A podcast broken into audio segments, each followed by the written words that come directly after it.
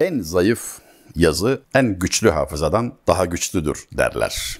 Hatırda kalmaz, satırda kalır da derler. Not almaya teşviktir. O yüzden gençliğimden beri hatta çocukluğumdan beri güzel sözleri duyduğumda veya gördüğümde zapturapt altına almak, bir yere not almak, not defterimde zaman zaman da göz, göz atacak şekilde bulundurmak hep gözümün önünde olması adetimdi. Bunu yine bırakmış değilim ama son zamanlarda işte akıllı cihazlar diyerek bazı makineler elimize tutuşturulduğundan beri bir miktar kayba uğradık. Yani telefon numaralarımızı bile ezberleyemez olduk. Kendi numaramızı sordukları zaman, kardeşimizin, babamızın, eşimizin numarasını sordukları zaman bile her şeyi makineye havale ettiğimizden dur bir bakayım falan diyoruz.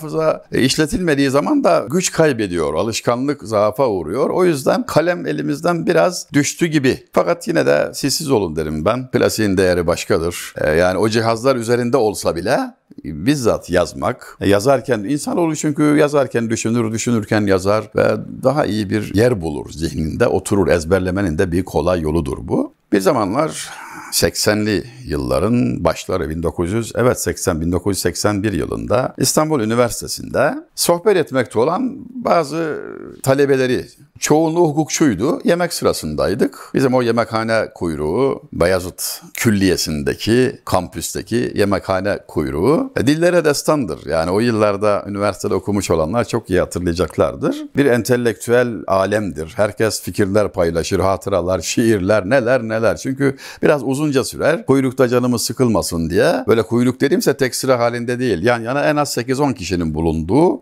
e, hayli haşmetli bir kuyruktan söz ediyorum. En az yarım saat orada geçecektir. O yüzden de ele alınmadık mesele kalmaz. Delikanlının biri gayet neşeli göründü. Birisi geldi ona takıldı. Maşallah çok keyiflisin falan dedi. O da neşesinin göründüğü gibi olmadığını ifade zımnında Arapça bir beyt okudu. Çok dikkatimi çekti. Yani sözdeki intizam çok dikkatimi çekti. Şöyle diyordu. La tahsebu raksi beyneküm taraban fettayru yerkusu mezbuhan minel elemi. Çat pat bazı kelimeler tanıdık geldi. Mezbuhan, mezbaha. Mezbaha deriz kesim yerine değil mi efendim? Hayvanları kestiğimiz, kurban ettiğimiz yer. Mezbaha zibih, kesme çünkü Arapça. Mezbaha kesim yapılan yer. İşte tanıdığım bir iki kelime var. Tayr dediği dikkatimi çekti. Tayyare der eskiler hala öyledir. Uçağa, uçak. E, tayr kanat demek filan. Tayran, kuş, işte Tayran Ababil bir takım bağlantılar kurdum. Böyle yani çatpat söktüm ama tamamen anlamak için e, sokuldum, tanıştım. Kerkük Türküymüş. Hem Arapça hem Türkçe çocukluğundan beri getirdiği e, ana dili mesabesinde bildiği iki lisan. İkisine de yani eşit derecede vakıf. E, hangisi gerekiyorsa onunla gayet rahat tekellüm edebiliyor. Okuduğu Arapça beyt Mütenebbi isimli çok önemli bir Arap şairinin beytiymiş ve mana şuymuş. Dediler ya neşelisin diye. La tehsebu raksi beyneküm taraban.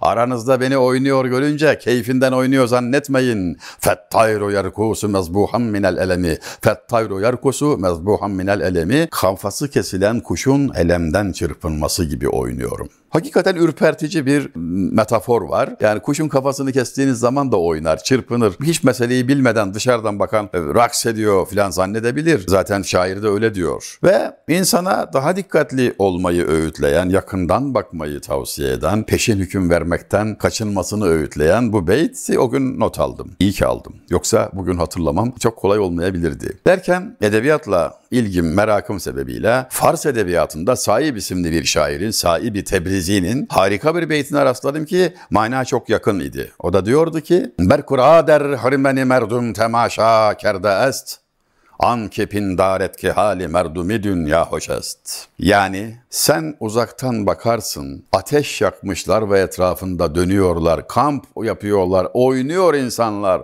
Dünya bunlara güzel, neler çekiyoruz biz burada diye hayıflanırsın onlara. Hafif tertip belki kızarsın da ama yaklaşınca görürsün ki yanılmışsın. Adam harmanı yanmış da söndürmek için dönüyor etrafında, pervane olmuş. Yani adamın kahrını, davulun sesi uzaktan hoş gelir derler ya ona benzer bir durum. İşte buna çok benzer.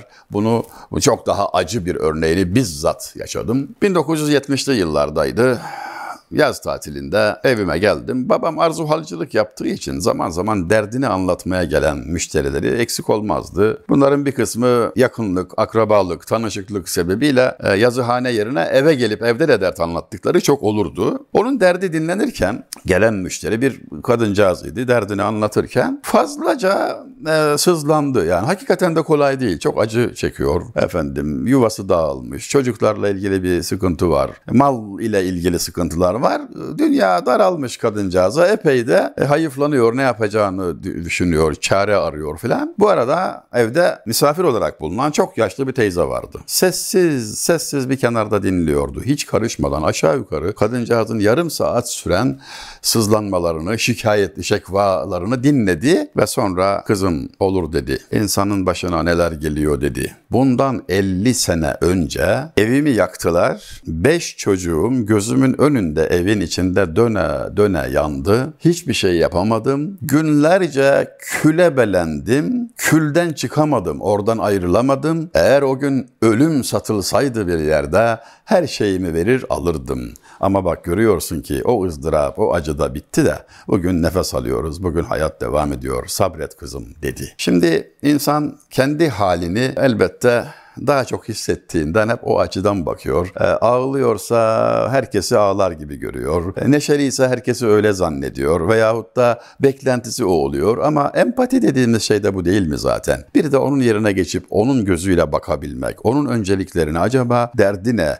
O neden böyle düşünüyor? Katılmanız şart değil. Katılmayabilirsiniz. Ama onun neden öyle düşündüğünü ve neden öyle hissettiğini anlamak çok kıymetli bir insanlık değeri. Üzerinde durmak lazım. Buna çok ihtiyacımız var. Çünkü günümüz insanının eğer biraz ona fırsat verir 3-5 dakika dinlerseniz günümüz insanının hemen hemen tamamında kendisini anlayacak, dinleyecek insan bulamama sıkıntısı var. Ve bu e, hafife alınacak bir şey de değil. Dünyasını karartıyor, insanlara çok büyük yanlışlar yaptırtıyor. Efendim sıhhatini bozuyor. Velhasıl sevgili izleyenlerimiz eskiler bunu şiirle ne kadar güzel ifade etmişler. Arifi ahval olan bir halete dil bağlamaz. İnkılap eyler zaman ikbal olur, idbar olur halleri bilen, arifi ahval olan bir halete dil bağlamaz. Herhangi bir duruma gönlünü bağlamaz, kendini kaptırmaz, esiri olmaz o vaziyetin. O vaziyet güzelse sevincinden sarhoş olup e, yanlışlara düşmez, şımarmaz. Eğer üzülünecek hallerdeyse yese düşüp kahrolmaz, dizüstü kapak düşmez, kapaklanmaz. Birini sabırla, birini şükürle geçirerek şunu çok iyi bilir. Her halete bir nihayet var. Her şey başlar ve bir gün biter. Müncer Gider olur umuri alem elbet bir nihayete sayfın şitaya meyli baharın hazanedir. Ziya Paşa'mız da öyle söylüyor. Her vaziyet başka bir yere doğru gider. Su aka aka deresini bulur. Yaz kışa döner, bahar güze döner. Sen sabretmesini ve hikmetle seyretmesini bil ve selam.